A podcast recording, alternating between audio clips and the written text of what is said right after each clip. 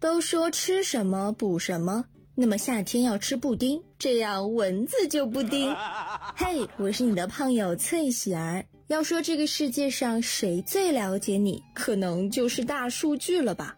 大数据知道我们最喜欢看的电影，知道我最想去的地方，也知道我习惯用多少钱买怎样的衣服。相信大家都会有过这样的经历，在跟朋友谈论某家零食好吃的时候，打开某款购物 APP，发现那款零食赫然就在首页上。大数据知道我的喜好不可怕。最可怕的是，他会通过这样的方式来杀熟。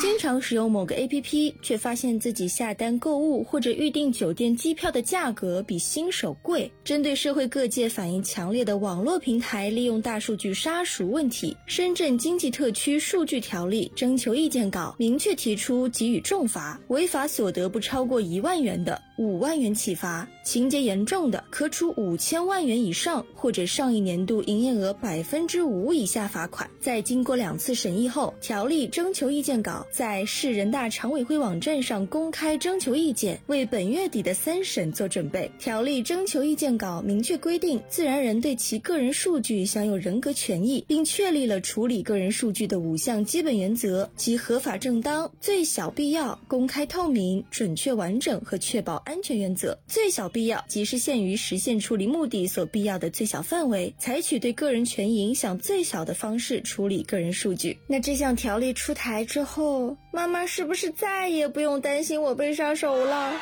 像这样为了赚钱不择手段的平台挺多，但也有很多人不想赚这笔钱。最近长沙的一所律所因为收费过低而被警告处分。在处理一起民事案件中，最低可以收律师服务费四十一万余元。但长沙的一位律师只收了五千元。近日，长沙市律师协会官网通报了该起案例，认定该律师过分低于律师收费指导标准，构成不正当竞争，对涉事律所和律师严某某给予警告的行业处分。二零一七年五月九号，委托人刘某某经朋友介绍，请求严某某律师代理潘某某诉刘某某等人民间借贷纠纷一案。碍于朋友情面，严某某律师决定接受委托，并指派肖某律师担任。任该案刘某某一审程序的诉讼代理人。当日，湖南某律师事务所与刘某某签订了委托代理合同，代理费为五千元，至今未收到刘某某该笔律师费。调查组查证发现，肖某律师在代理过程中正常履职，没有证据证明有违民事诉讼法及其他法律法规的行为。同时，该案诉讼标的为一千五百二十一万两千四百元。湖南某律师事务所与刘某某签订的委托代理合同中约定收费总额。为五千元。依据湖南省律师服务收费行业指导标准的相关规定，本案依照诉讼标的最低可收律师服务费为四十一万一千两百四十八元，但本案委托代理合同约定收费总额为五千元，属于采取过分低于律师收费指导标准进行收费的情形。最终，律协认定，由于没有证据证明被处分人收取了委托人刘某某的律师费用，故不向委托人开具律师服务收费合法票据的违规事项不能成立，被处分人构成采。取过分低于律师收费指导标准进行收费的不正当竞争行为。长沙律协的处理结果表示，给予湖南某律师事务所警告的行业处分，给予湖南某律师事务所严某某律师警告的行业处分。一千五百多万的案子，代理律师分文未收，这关系得好到什么地步呀？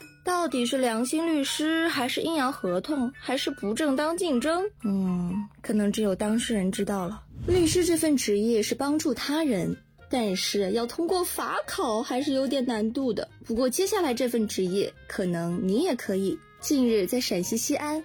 有一位二十六岁的小雨当医院陪诊已经两年了，每天的工作呢就是帮客户挂号取号，陪同看病做检查，取检查结果和药品。小雨说了，这两年他陪诊了快两百人，一天最多跑四五家医院，主要针对老年人和对西安医院不熟悉的人。想象一下。是自己一个人在医院苦苦排队好，还是你在医院找个地方坐着，有人帮你忙前忙后，感觉暖心呢？做一个职业陪诊陪人看病能够有收入，而作为一个主播职业陪人聊天，收入可能也不少。现在有很多网络主播主要靠直播挣打赏来赚钱，但是有一些不法分子却冒充美女主播以恋爱交友的幌子，诱骗被害人网上刷礼物打赏来牟利。最近，上上海宝山警方就破获了一起特大网络直播诈骗团伙，抓获了两百三十六名犯罪嫌疑人，目前涉案金额已经超过了一千多万，其中绝大部分负责聊天的都是男的。专案组在调查中发现，这个犯罪团伙不仅有丰富的话术，对网络主播和男性操盘手进行培训和分工，还会精心挑选诈骗对象，特别是那些涉世未深、没有太多社会经验的在校学生，会不断洗脑，进而达到诈骗钱财的目的。经过调查，被害人大部分都是二十岁左右的年轻人，其中超过六成是在校学生，他们往往缺乏社会经验，很容易上当受骗。而该犯罪团伙还会专门对所谓美女主播的声音进行培训。但是我有一个问题哦，